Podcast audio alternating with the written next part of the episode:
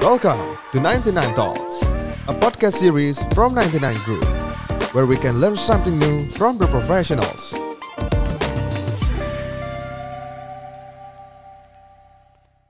Hai property people, selamat sore. Apa kabar kalian semua ya? Semoga dalam keadaan sehat dan bahagia selalu. Senang sekali ada gue Richard Ricardo yang akan menemani kalian semua di 99 Talks. Ini merupakan podcast yang menghadirkan para narasumber dan juga profesional yang tentunya akan berbagi pengalaman. Jangan lupa nih buat kalian semua simak podcast ini di Spotify dan juga jangan lupa nonton kita di YouTube channelnya Rumah 123. Jangan lupa follow juga Instagram kita ya di @rumah123. Nah, sebelum aku memperkenalkan siapa sih narasumber hari ini, nah ini ada informasi penting buat kalian semua property people ya.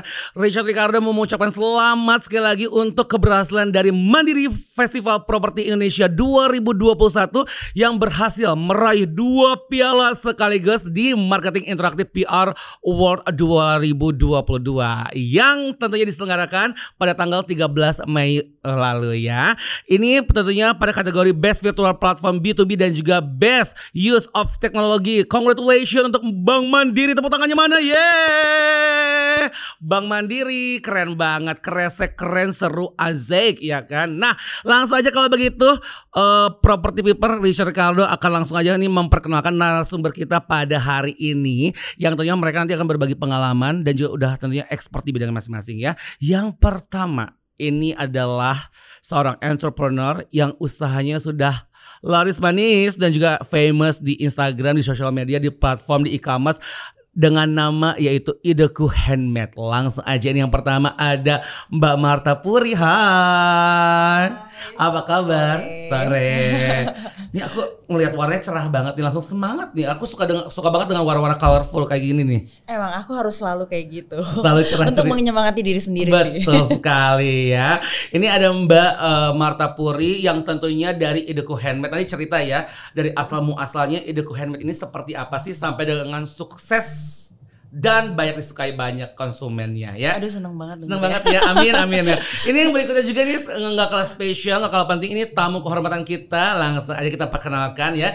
Kita kedatangan Pak Jiwa Soekarno. Beliau merupakan uh, Vice President Consumer Loans Bank Mandiri. Hai Pak Halo. Jiwo, apa kabar? Sehat? Baik, alhamdulillah. Pak, Mas, Bro, apa nih manggilnya? Terserah. Terserah aja. Ya. Senyamannya aja ya. Yeah.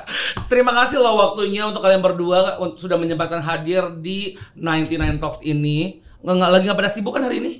Demi dong. Demi ya, demi rumah satu dua tiga ya. Oke, okay. baiklah. Ini uh, property people langsung aja ya. Aku mau bertanya nih karena aku juga terinspirasi dari Mbak Marta Puri ini ya. Ini uh, aku manggilnya Mbak Marta atau Puri atau Puri apa? aja. Puri. Oke, okay, Mbak Puri. Kenapa sih awalnya tertarik sama usaha ini kerajinan ini? Ah, sebenarnya ya aku tuh dari kecil memang aku seneng banget sama dunia uh, keterampilan, kesenian gitu. Jadi uh, seingatku ya aku waktu TK itu pelajaran pertama yang masih aku ingat sampai sekarang adalah aku ngecap-ngecap apa ya uh, batang pisang ya. Bukan hmm, batang oh, pisang iya, iya. apa pisang lah pokoknya dicap-cap pakai uh, cat air terus dibikin bunga dibikin apa. Dan itu mulai dari situ tuh aku bener-bener iya aku suka banget loh dengan kerajinan tangan gitu. Nah mulai dari situ SD SMP SMA ternyata makin ke sini kok makin suka gitu. Jadi aku memang dari dulu tuh berniat untuk aku ingin mengerjakan sesuatu tapi yang benar-benar memang aku suka. Dari hati ya. Dari hati. Biasanya kalau dari hati mm -mm. keluarnya bagus. Bener bener bener bener. Berarti ini termasuk hobi dong ya. Hobi. Hobi yang menghasilkan, hobi yang dibayar, ya kan. Iya. Dan hobi yang mendapatkan cuan.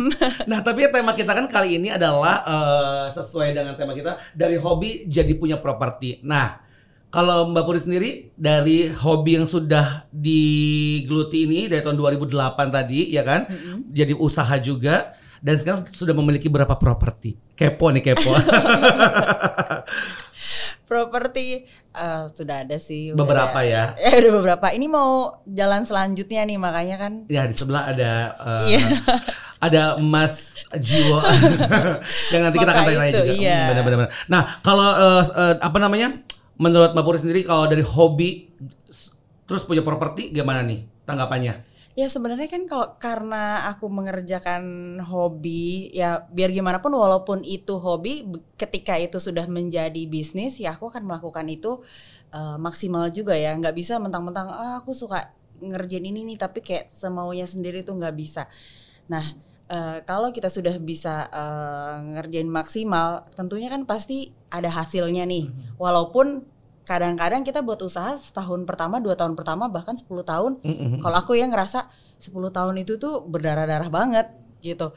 Tapi ya namanya kita punya komitmen, tekad dari kerja keras kita tentu ada hasilnya. Nah, sebenarnya hasilnya itu yang buat eh untuk properti ya, untuk Properti. Tapi seberapa Gitu. penting eh, makna properti bagi dirimu? Ya, Apakah skala itu- prioritaskah gitu? menurut pelajaran zaman dulu aja ya, pertama aja apa? Sandang, Sandang, pangan, pangan, papan. papan. Itu aja udah udah termasuk di salah satunya. Jadi menurutku hal yang harus memang kita miliki adalah salah satunya adalah tempat tinggal. Nah itu dia ya property people. Jadi emang sangat penting sekali ya. Apalagi untuk generasi milenial, generasi Gen Z nanti kalau udah mulai kerja ya kan, udah punya uang, nabunglah dan usahakan eh, di benak kita properti itu menjadi skala prioritas. Betul Iya, nggak sih? betul. Nah kalau ngomongin properti juga, ini langsung aja bertanya ke Mas Jiwo ya kan, Masnya aku. Udah deket banget kita ya, udah kenal lama ya Mas ya.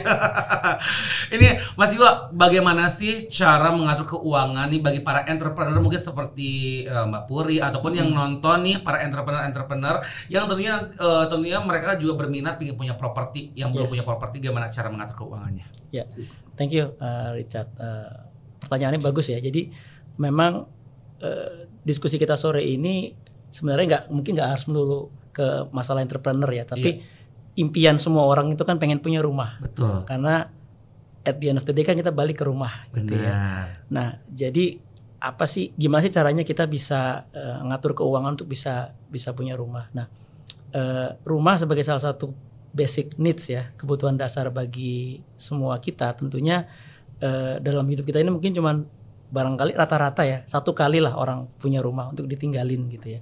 Nah, jadi memang ini sangat penting sekali dan biasanya ini decision yang sangat penting. Biasanya eh, diskusi sama keluarga, baik eh, kalau yang sudah berkeluarga maupun kalau belum berkeluarga sama orang tuanya diskusi apakah memang eh, mereka membeli rumah yang sesuai dengan kebutuhan mereka.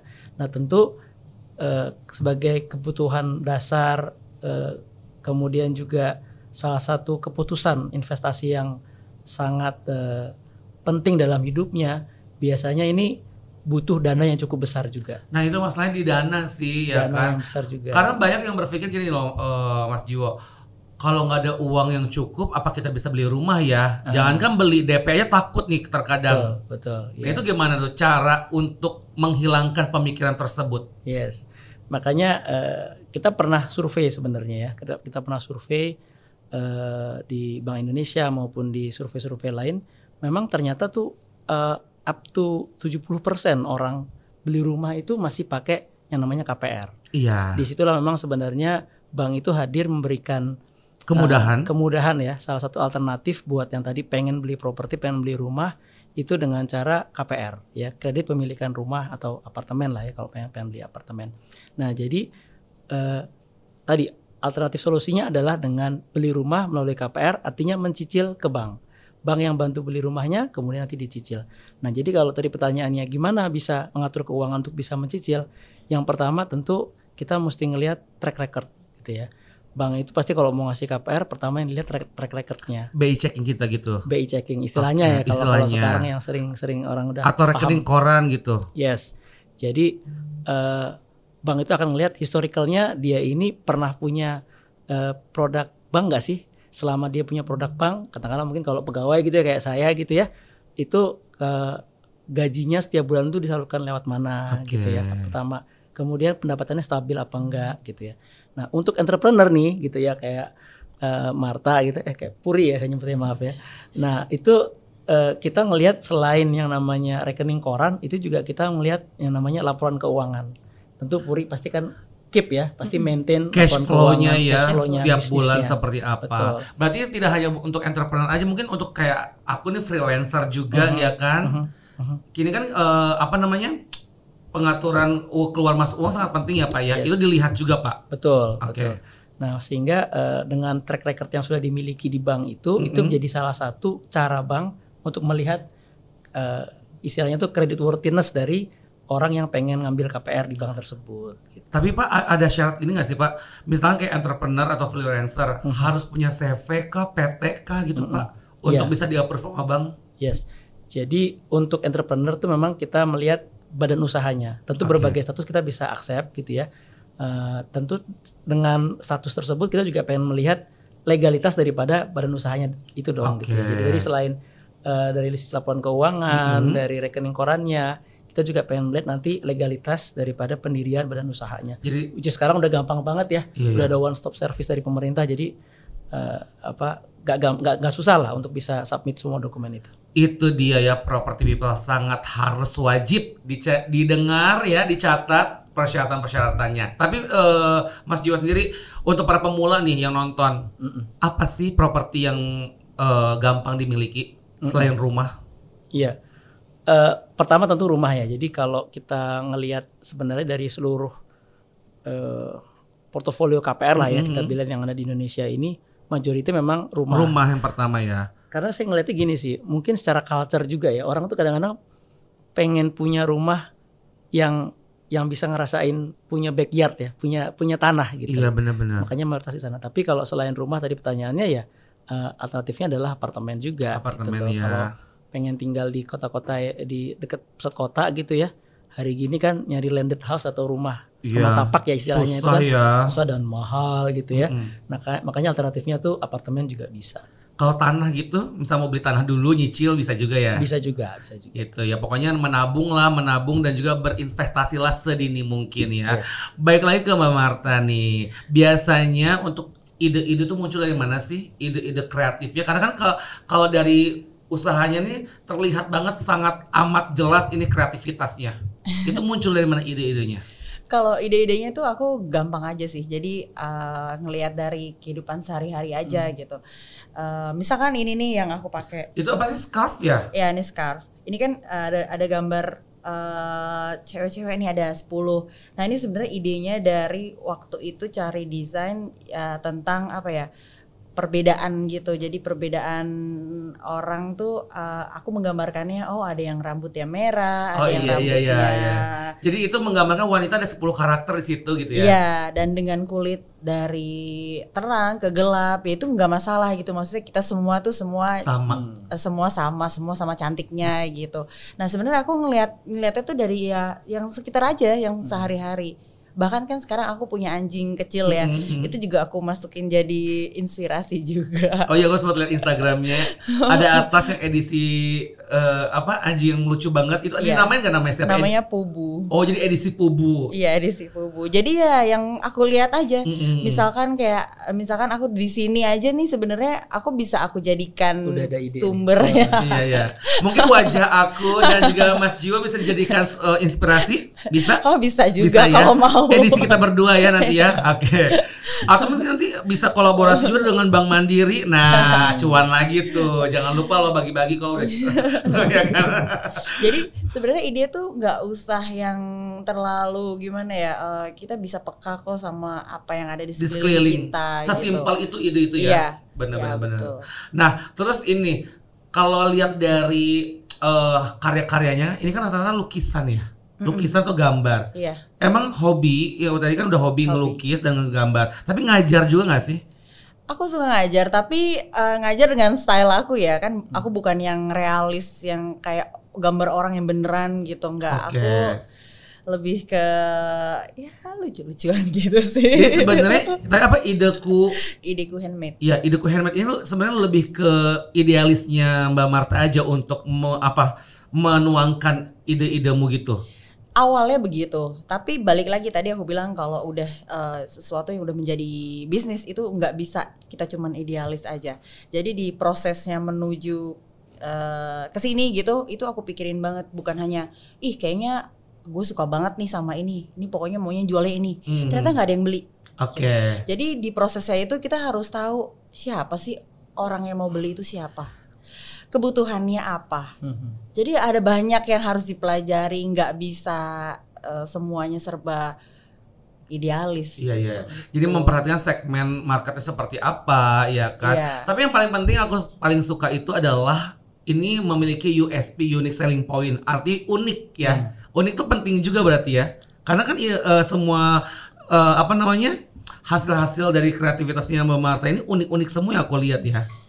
Karena kita bersaing bukan dengan satu dua brand atau satu dua orang, tapi bersaing dengan banyak banget. Jadi kalau misalkan eh, tidak muncul di permukaan sebagai yang Terlihat terlihat ya, tenggelam. iya. Bener-bener. bener. Semuanya kan kayak gitu kan, Bener, kita bener, kerja bener. juga kayak gitu ya. Setuju sekali ya. Jadi buat para entrepreneur nih, buat pemula-pemula yang mau bikin usaha itu yang paling penting tadi yang Mbak Marta bilang yaitu lihat dulu segmen pas eh, apa marketnya di mana ya kan, Iya. ide terus produknya apa, ide seperti apa dan unik penting banget ya. Keunikan tuh betul. ciri khas tuh penting banget. Betul. Makanya sekarang kan eh, ideku handmade ini sudah mendunia nggak sih Men- meng- meng- mengasia mendunia atau mengindonesia udah pasti kalau mengindonesia kan udah udah ke di luar udah ada yang Kalau di luar itu biasanya beli tapi personal-personal itu Oh, aja gitu sih. ya. Iya.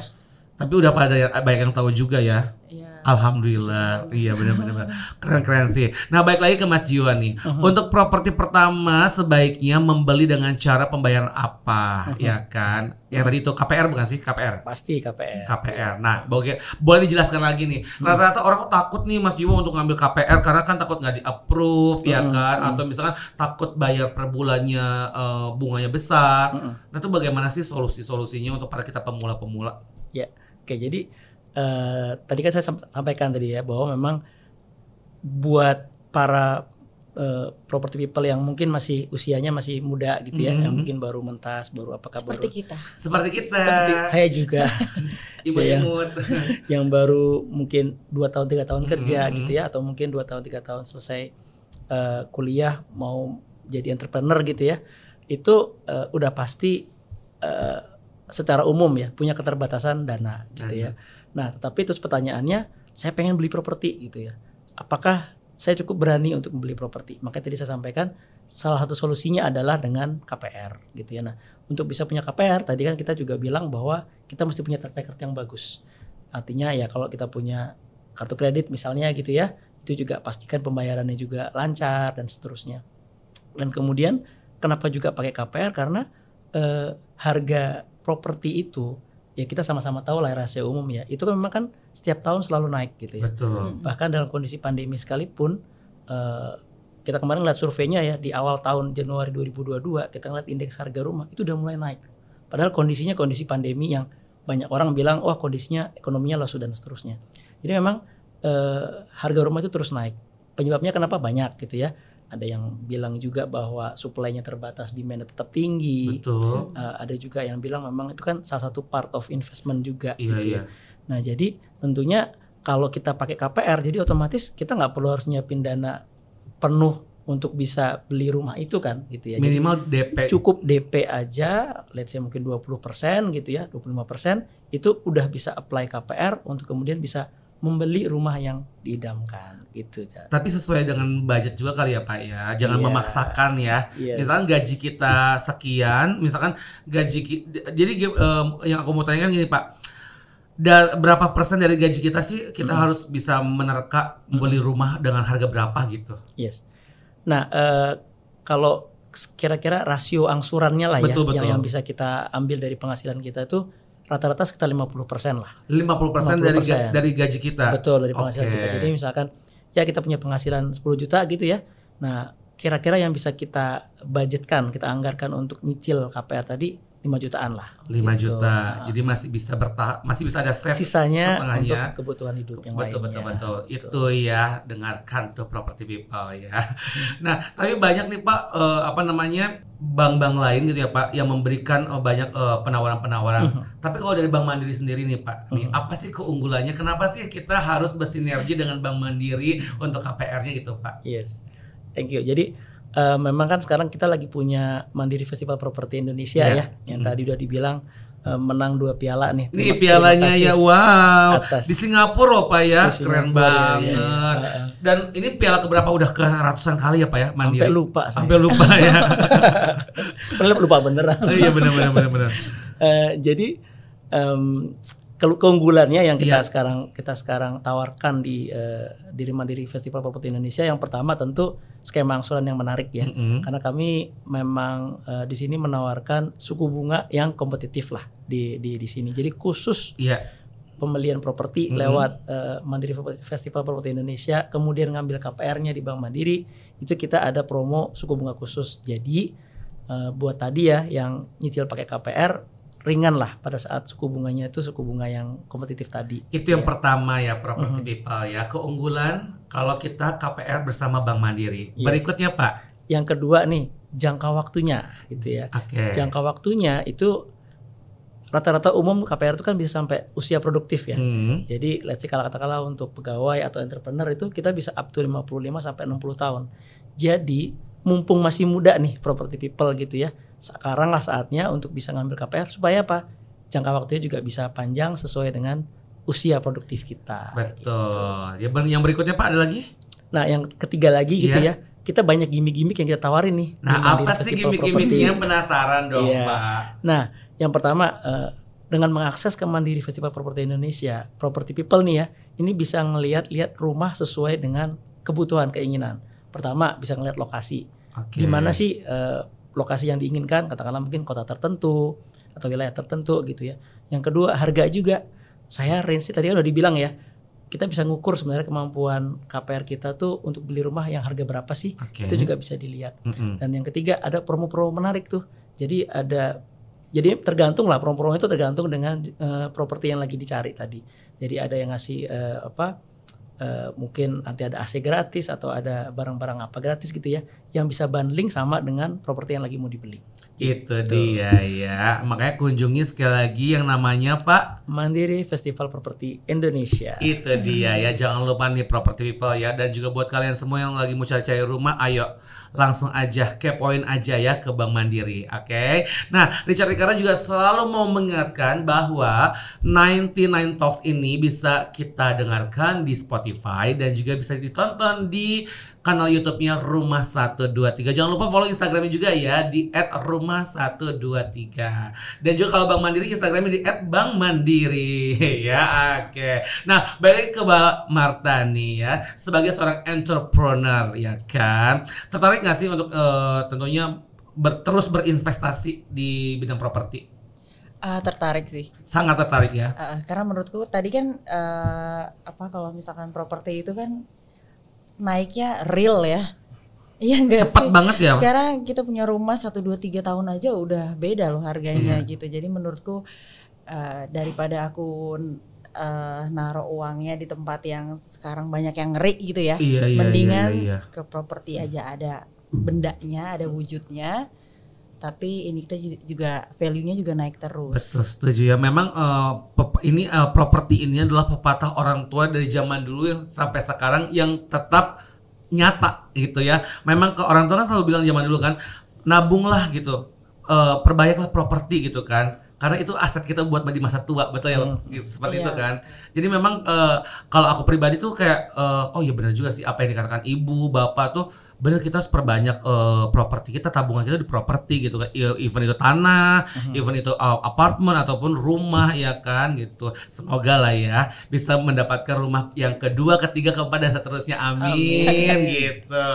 Nah, kalau Mbak Marta sendiri kalau dari semua mengawali usaha nih, kan ada workshop juga nih. Ada Nah, itu workshop eh, kan rumah, workshop dan lain-lain itu mengawali belinya KPR atau cash bagaimana prosesnya? Kemarin-kemarin itu. Awal-awal, awal-awalnya. ada yang KPR juga. Ada yang KPR juga, mm-mm. juga. Tapi untung aku lolos screening ya. Karena yang tadi itu mungkin dibilang bagus semua persyaratannya. Ya, salah satunya dari yang kalau kita nggak punya apa utang-utang yang ini kan juga bisa ini ya membantu supaya. Memba- mm, mm, mm. Mm. Aku juga mengusahakan kayak kartu kredit segala macam aku bayarnya pasti On time, On time. gitu. Nah, untuk the sekarang kan eh, rumah nggak jauh dari workshop. iya nggak jauh. Niat mau ada workshop di mana lagi atau mau buka store? Mau ini ada eh, ada o- offline store-nya? Nggak ada tapi online aja. Online aja. Jadi waktu lagi pandemi sebenarnya aku terselamatkan banget. iya iya iya. Karena online kan. Online. Kalau misalkan aku waktu itu udah punya offline mungkin jadi pikiran banget. Berarti dari tahun 2008 sampai 2022 ini tetap online jualannya, tapi ada workshop. Iya. Oh gitu. Tidak tertarik untuk membuka di mall kah atau di punya store di mana Sebenarnya gitu? aku pengen ini sih kayak buka offline tapi bukan di mall tapi memang kayak satu toko kecil yang Mhm.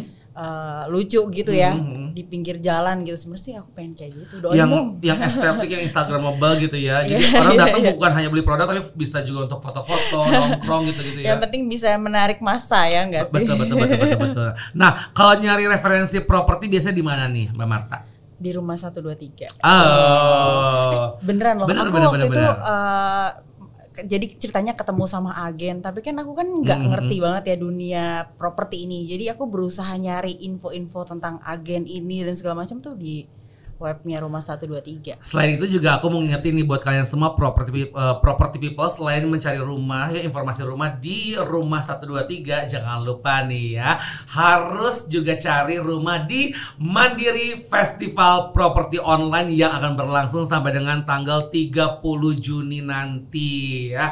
Ayo kunjungi sekarang juga. Nah, kembali lagi ke aku manggilnya tadi pelin-pelan ya Mas Jiwo Pak Jiwo ya kan.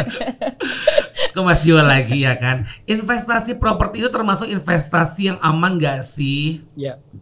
Eh, jawaban singkatnya aman banget, Sangat aman. aman banget. Aman gitu ya. banget ya. Kenapa saya bilang aman banget? Yang pertama tadi saya bilang ya, saya sempat singgung juga bahwa kalau kita lihat tadi juga Puri juga sampaikan bahwa harganya tuh naik terus gitu ya. Jadi kan kalau orang mau invest kan pasti pengennya dapat capital gain ya. Mm-mm. Artinya kalau itu mau dijual lagi tentunya dia pengen dapat keuntungan dong dari Iya. harga jual dikurangin harga beli.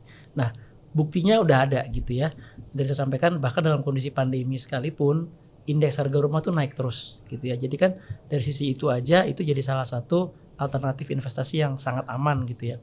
Dan kemudian yang kedua, kita kalau mau eh, punya investasi kan juga pengennya tadi selain harganya naik juga ada nggak sih pasarnya yang mau beli barang kita gitu ya. Misalnya kita mau investasi barang A gitu ya. Saat kita mau jual itu kalau bahasanya kadang-kadang orang bilang liquid nggak sih? Maksudnya liquid itu ada yang mau beli nggak? Gitu ya. Oh, oke. Jangan sampai nanti kita mau lepas itu barang investasi kita, ya memang harganya tinggi sih, tapi nggak sekarang gitu kan. Susah nggak jual liquid, maksudnya ya. betul. Benar-benar. Properti rumah itu, apalagi rumah tinggal ya, itu suatu kebutuhan yang masih terus berkembang gitu ya. Kenapa? Karena yang pertama eh, kalau kondisi di Indonesia lah ya, apa terutama mungkin rumah rumah tapak kayak landed house itu ada yang istilah yang sering terkenal disebut namanya backlog. Maksudnya backlog itu sudah pernah disurvei sama eh, Kementerian Perumahan lah ya dari pemerintah kebutuhan rumah setiap tahunnya itu nggak ke cover sama supply-nya Banyak sama produsennya Gak seimbang gitu. nggak seimbang. Oke. Jadi yang namanya backlog itu karena nggak seimbang setiap tahunnya, istilahnya tuh eh, supply-nya kan jadi kayak ngutang gitu kan. Yang tahun lalu belum penuh, tahun tahun ini ada lagi Ada kebutuhan Mhm. dan produksi di tahun itu kurang lagi. Jadi ada istilahnya backlog, artinya eh, kebutuhan yang nggak ke cover. Nah, ada backlog. Kemudian yang kedua juga di Indonesia sekarang kita lagi menikmati yang namanya demographic surplus apalagi tuh. apa tuh ya nah itu istilahnya sebenarnya keren banget tapi intinya itu adalah eh, jumlah usia produktif di Indonesia ini sekarang udah mulai melebihi dari yang non produktif Oh. jadi yang kayak kita kita nih ya Iya, iya, iya. ini jumlahnya makin banyak. Nah, kalau kayak yang usia kayak kita makin banyak berarti Kebutuhan. confirm dong tadi kebutuhan atas rumah itu ada. Nah jadi kalau saya bilang bahwa oke kita beli rumah ini liquid nggak sih di pasar? Itu artinya ada nggak sih yang beli? Jawabannya ada. Karena tadi kalau untuk beli dari rumah eh, apa primary lah ya rumah yang beli dari developer itu mungkin terbatas sehingga pilihan berikutnya adalah nyari ke istilahnya pasar secondary. Jadi dari orang-orang yang mungkin kayak Puri udah punya rumah pengen beli rumah lagi yang lebih besar gitu ya menjual terus rumah yang rumah yang lama mau dijual Oke. itu ada aja yang mau mau mau ambil pastikan seperti itu.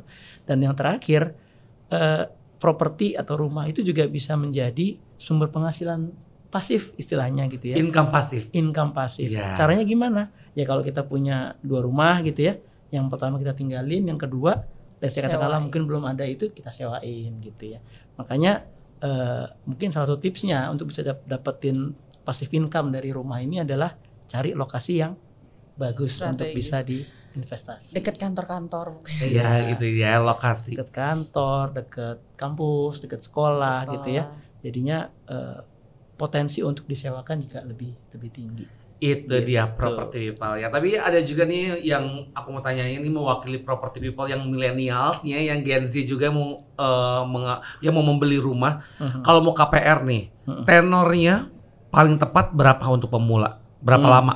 Iya. Jadi tenor KPR ini Mm-mm. ya Richard um, sama Puri itu kan banyak faktornya sih. Tadi yang pertama yang paling gampang eh, tenor KPR itu bisa sampai usia produktif kita. Makanya tadi saya bilang s- kalau memang kita udah niat punya rumah dan udah punya kemampuan, ambil dari sekarang supaya tenornya bisa panjang gitu ya. Kalau kita mau ambil landed tadi ya, rumah tapak itu bisa di Bank Mandiri itu kita bisa up to 25 tahun sebenarnya. Eh, kalau apartemen itu memang lebih pendek sih karena memang di situ ada masa pakai daripada daripada Apartemen eh, tersebut. apartemen tersebut gitu ya. Tapi jangan lupa bahwa eh, tenor itu juga ada hubungannya dengan kemampuan kemampuan bayar kita gitu ya. Artinya eh, semakin banyak angsuran cicil- cicilan yang bisa kita keluarkan setiap eh, bulannya itu juga eh, membuat tenor kita juga nggak perlu panjang-panjang karena semakin panjang tenor jangan lupa ada biaya kan ya karena kan eh, bunga KPR itu kan dihitungnya kan per tahun Iya, iya. gitu ya. Jadi memang semakin panjang itu akan bantu kita untuk bisa dapetin rumah idaman, tapi jangan lupa juga bahwa eh, di situ nanti ada beban yang tiap bulan kita mesti budgetin untuk bisa ngangsur eh, KPR tersebut. Seperti itu. Jadi tergantung eh, apa ya? Tergantung kitanya nih Mhm. mau yang eh, tenornya singkat tapi eh, juga apa namanya? cicilan dan juga bunganya tidak istilahnya apa sih Pak? Inflasi apa ya? Bunga atau apa sih kenaikan tuh Pak? Ada kenaikan Hmm. bunga tuh istilahnya apa Pak kalau di dunia bank nih Pak? Itu kita nyebutnya istilahnya floating, artinya Oh, floating. mengambang, mengambang dari apa?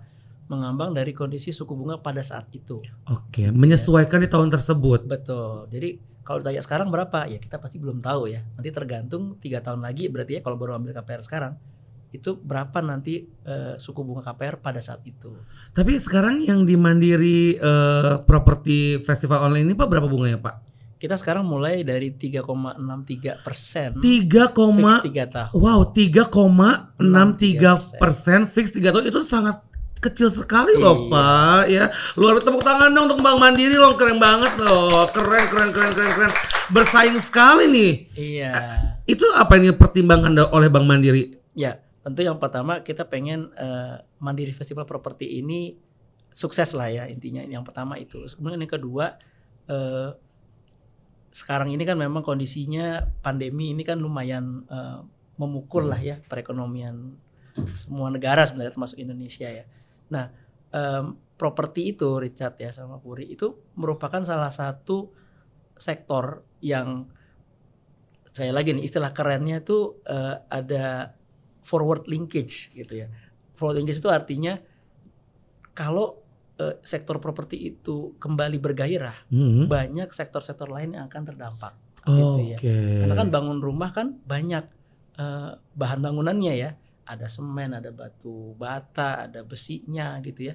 Terus kemudian juga ngisinya rumahnya nanti pakai apa gitu kan? Pakai alat-alat elektronik, pakai proper apa pakai eh, apa namanya? desain interior desain interior gitu ya desain dari Puri juga bisa gitu Iya, ya untuk berbagai betul. macam barang-barang buat ngisi rumah gitu ya.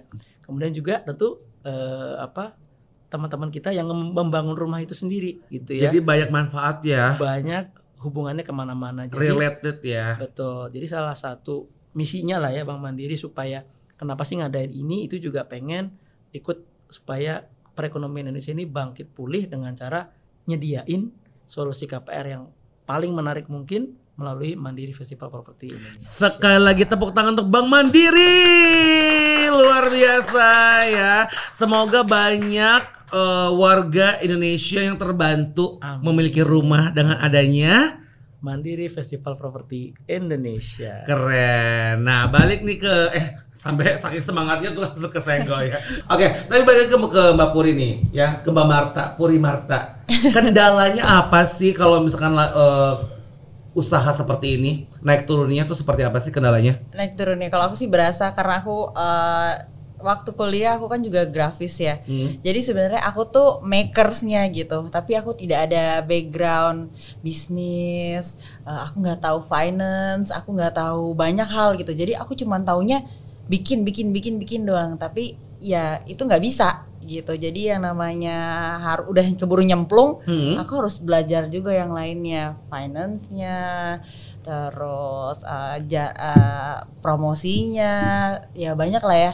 Nah biasanya kesulitan uh, dari uh, makers itu yang bikin itu biasanya tuh kayak pengen idealis gitu, terlalu idealis. Semuanya pengennya sendiri aja. Eh, keuangan nanti aku sendiri, ini nanti aku Hmm. sendiri semuanya sendiri. Karena apa? Karena ngerasa yang lain eh, nggak percaya gitu, nggak percaya. Tapi nggak bisa kayak gitu. Kalau kita mau maju, tentunya memang harus ada teamwork. Nah, Nah, akhirnya sekarang ba- itulah. udah ada. sudah ada. Kalau nggak aku nggak di sini mungkin. Jadi eh, eh, sejak kapan tuh mulai meng-hire si Udah- teamwork itu?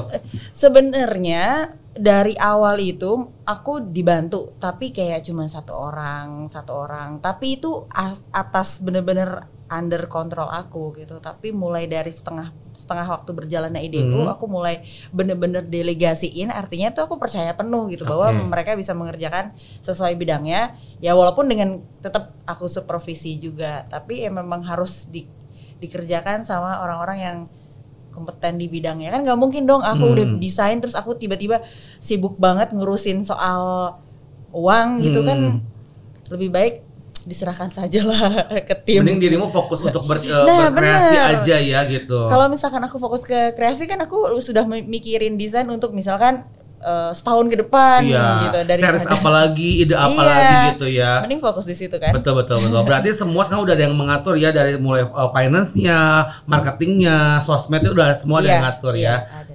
Nah, sa- uh, kritik eh bukan kritik lagi, oh kritik lagi. Saran maksudnya, kasih saran dong, kasih input dong untuk para pemula nih yang ingin menjadi seperti dirimu, entrepreneur muda yang sukses ya kan. Apa sih tips and tricksnya, saran-sarannya gitu kan, biar para pemula itu bisa menghasilkan cuan dari hobinya gitu.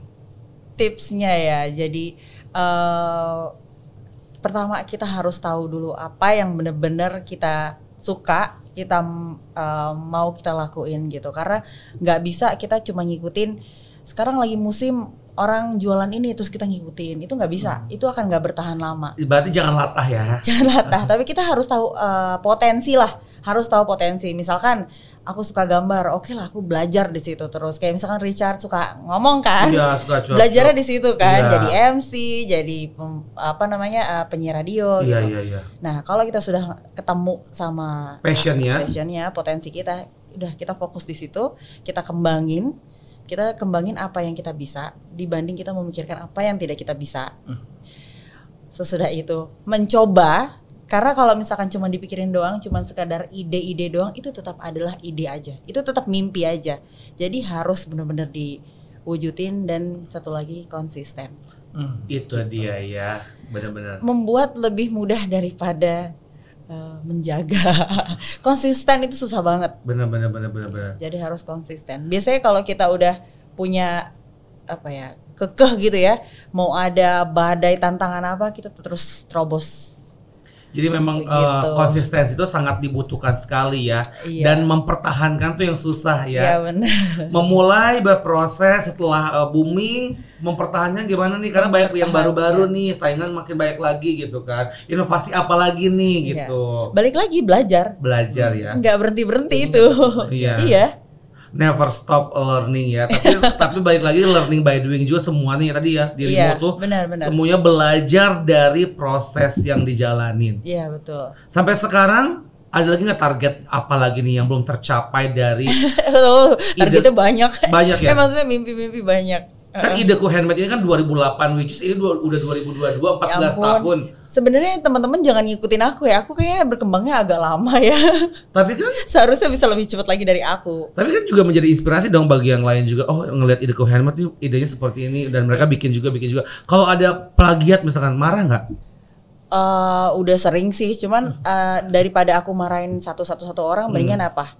Aku legalin apa yang sudah aku buat. Gitu ya. Udah, jadi aku juga punya ininya lah, apa namanya, punya landasan hukumnya juga gitu. Walaupun kadang-kadang kita bisa ob, apa? Laporin. eh, aku sih sebelum laporin aku pasti obrolin dulu baik-baik. Biasanya juga mereka komplain dulu mereka ya. Iya, kok, iya, iya, iya, oke. Itu itu itu kalau ada yang copycat ya. Nah, Iya. tadi tadi itu nextnya lagi ke apa lagi nih? Ide- Pengennya ya? pengennya apa lagi? Ideku handmade nih pengennya apa lagi sih gitu? Atau mau bikin apa lagi sih? Secara kan kayaknya udah mencakup semuanya kayak scarf udah tas udah eh, apa tumbler. Nah, tumbler di bawah kan tumblernya? Coba lihat tumbler ya. Tuh lucu banget tumblernya guys ya. Property people nih tuh lucu. Apalagi sih ada jenis- jenisnya ada apa aja sih di ideku handmade ini? Banyak banget kayaknya semua yang dipakai di badan, yang dibuat hiasan-hiasan di Rumah. rumah itu aku buat juga. Jadi bener kalau properti naik, aku juga kecipratan. Nah itu dia ya saling menguntungkan satu sama lain Makasih loh, ya. langsung. Iya iya iya. Pas banget ya. Iya pas banget. Apalagi nih coba nextnya Mbak Puri yang mau ini mungkin go internasional gitu ada atau ada investor dari luar negeri yang mau beli eh, apa franchise eh, brandnya Ya selama ada kemungkinan yang lebih baik sih aku akan terbuka. akan ya. Gitu. Tapi franchise mau. Fran- Selama ini ada nggak yang nawarin franchise? Jangan deh nanti jadi kayak burger apa gitu.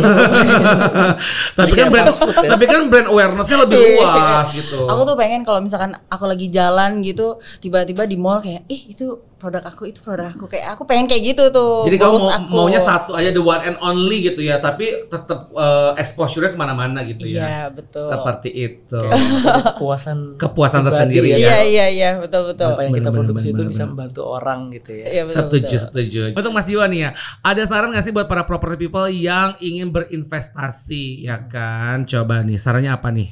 Di properti ya. Iya, di khususnya properti. ya. Oke. Dengerin Jadi- dengerin, dengerin. Jadi balik lagi di- tadi pertama ya em, mungkin sebenarnya kan kita ada berbagai macam eh, tipikal ya calon pembeli properti. Mungkin ada yang kayak saya gitu ya, yang job type-nya tuh adalah pegawai gitu ya. Tapi ada juga yang entrepreneur Mm-mm. kayak, kayak Puri tadi ya. eh, sukses dengan eh, apa ideku handmade- handmade-nya gitu ya. Nah, tapi khususnya kalau memang kita tadi mau beli properti kan ada eh, alternatif solusinya kan KPR tadi ya supaya bisa dapat KPR dari bank tentu yang pertama balik lagi sih gimana kita bisa meyakinkan bank bahwa eh, kita tuh credit worthy maksudnya kita tuh eh, bisa loh atau eh, di- dapat dipercaya untuk eh, dapat KPR karena tadi yang namanya KPR itu one in a lifetime lah rata-rata kebanyakan orang itu sekali seumur hidup dia mau beli rumah untuk kemudian ditinggalin sampai dia pensiun gitu ya.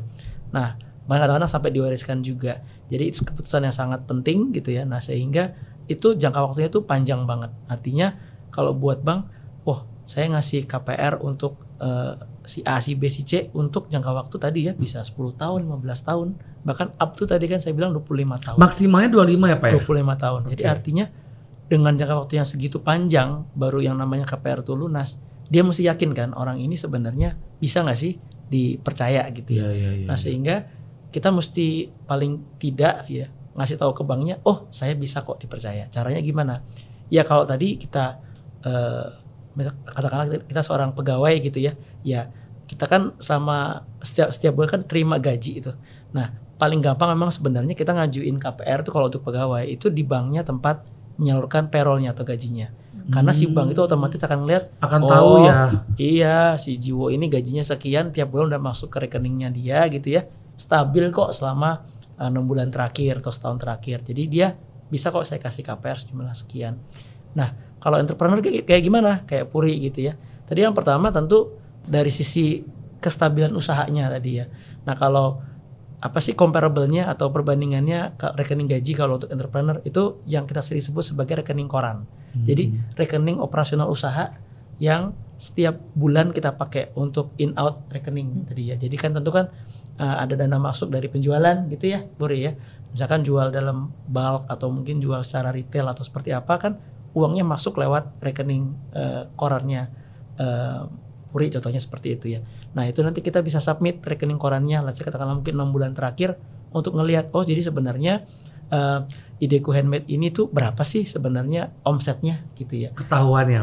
ketahuan dari situ jadi itu kita mesti maintain rekening itu supaya eh, memudahkan juga pihak bank untuk melihat sebenarnya kemampuannya dia berapa sehingga bisa dikasih KPR-nya berapa. Yang kedua tentu yang tadi kita juga sempat singgung juga yang namanya eh, loan track record. Ini tadi yang sempat kita sempat diskusi juga. Karena kan selama ini sebelum kita ngajuin KPR kan mungkin kita punya banyak produk bank gitu ya eh, kartu kredit atau mungkin pinjaman-pinjaman yang lainnya sekarang banyak nih apa istilahnya tuh peleter peleter ya Iya, pay letter. all shop gitu ya Iya kita benar benar belanja benar benar. Bayarnya kapan Nah, aja? pay letter itu itu ke record loh di di eh, di di Bank Indonesia oke. gitu ya. Jadi itu juga jadi salah satu yang nanti bisa di Pertim- pertimbangkan gitu jadi ya. pertimbangan juga. Oh. Jadi makanya mungkin masing-masing dari kita coba ngelihat kalau kita mau ngambil eh, kredit kartu kredit atau pay letter gitu ya. Kita baca bener-bener deh syarat ketentuannya apa sih. Itu menjadi satu pertimbangan juga untuk KPR. Betul. Kalau misalkan eh, banyak yang seperti itu kayak pinjaman online, pay letter itu berarti akan menjadi nilai apa nilai apa poin minus untuk bank mempertimbangkan approval KPR-nya. Kan tadi kan sepanjang bayarnya lancar nggak ada masalah. Oh, kalau bayar Gitu ya, lancar. benar, Oh, oke. gitu. Tapi memang ada ada ada perhitungan katakanlah misalkan oh kalau banyak pay letternya atau banyak eh, pinjaman yang lainnya berarti sebenarnya mampunya berapa sih? Oke, gitu. oke. Itu juga jadi pertimbangan. Tapi yang pertama yang terutama di poin yang ini adalah loan track record kita bahwa kita tuh bisa loh dipercaya sama bank gitu ya. Dan kemudian yang terakhir gitu ya, eh, gimana caranya kita bisa memanfaatkan momen ini? Mm-mm. Balik lagi kita ini kan lagi ada Mandiri Festival Properti Indonesia. Betul. Buat teman-teman ya ya su- sumuran kita lah ya milenial-milenial gitu ya. Sekarang kan maunya digital. Iya gitu iya ya. iya. Udah nggak zaman tuh datang ke bank untuk nanya-nanya lagi ada promo apa. Atau datang ke pameran gitu. Mm-mm. Apalagi pameran sekarang mungkin kan dengan adanya kondisi Pandemik ya. pandemi kan belum sebebas yang dulu Betul. gitu ya. Nah makanya masuklah ke channel-channel digital termasuk Mandiri Festival Properti Indonesia untuk ngeliat Betul. kira-kira yang cocok sama saya gitu ya properti yang lokasi di mana sih harganya cocok apa enggak setelah itu tekan apply deh Oh, semudah itu? Jadi Iya. jadi cuma tinggal klik aja misalkan eh, ketik itu eh, Mandiri Festival Properti online. ya Itu langsung langsung keluar. yes Terus Banyak mau rumah di pilihan. mana tinggal diklik aja. Yes. Di situ udah lengkap contoh rumahnya. contoh rumah ada gambarnya ada spesifikasinya, benar. harganya semua sudah Mm-mm. lengkap. Promo apa aja dari Mandiri sudah lengkap. ada semua di situ Oh, seperti itu. Semudah Iya. itu ya. tinggal diklik Iya. nanti rumah 1 2 3 akan hubungin untuk bisa follow up langkah selanjutnya. Nah, itu dia nih. Makanya jangan lupa sekali lagi property people ya. Langsung kunjungi rumah 123 dan juga eh, jangan lupa langsung klik apa, Pak? Mandiri Festival Properti Indonesia. Itu dia yang paling terpenting ya. Terima kasih banyak. Ini waktunya tidak berasa udah kurang lebih satu jam loh kita ngobrol-ngobrol seru. Berarti ini obrolnya sangat seru dan bermanfaat. Makanya nggak berasa waktunya. Iya. Dan kalian adalah orang-orang hebat. Terima kasih sudah mampir ke sini. Semoga nanti kita bertemu lagi di lain kesempatan ya. Dan semoga tentunya property people yang nong- yang menyaksikan dan juga mendengarkan uh, podcast kita ini bisa mendapatkan inspirasi, bisa mendapatkan ilmu, ya kan knowledge baru mengenai properti dan juga mengenai uh, tentunya bidang usaha ataupun entrepreneur seperti Mbak Puri ya. Baiklah property people jangan lupa tonton terus ya 99 Talks di rumah 123 ya di YouTube channelnya dan dengarkan kita di Spotify dan pokoknya Richard Ricardo pamit undur diri sampai jumpa lagi di next episode ada Richard Ricardo dan terima kasih untuk Jiwo Soekarno, terima kasih. Marta Puri, Terima- makasih. Terima kasih banyak ya. Jangan lupa nih buat kalian semua property people dari nyari sampai nempatin rumah baru pastinya di Mandiri Festival Properti Indonesia Online karena kami ada buat kamu. Apa pun jenis propertinya, Mandiri KPR solusinya. Selamat sore dan sampai jumpa. Bye. Terima kasih banyak. Terima kasih. Terima kasih.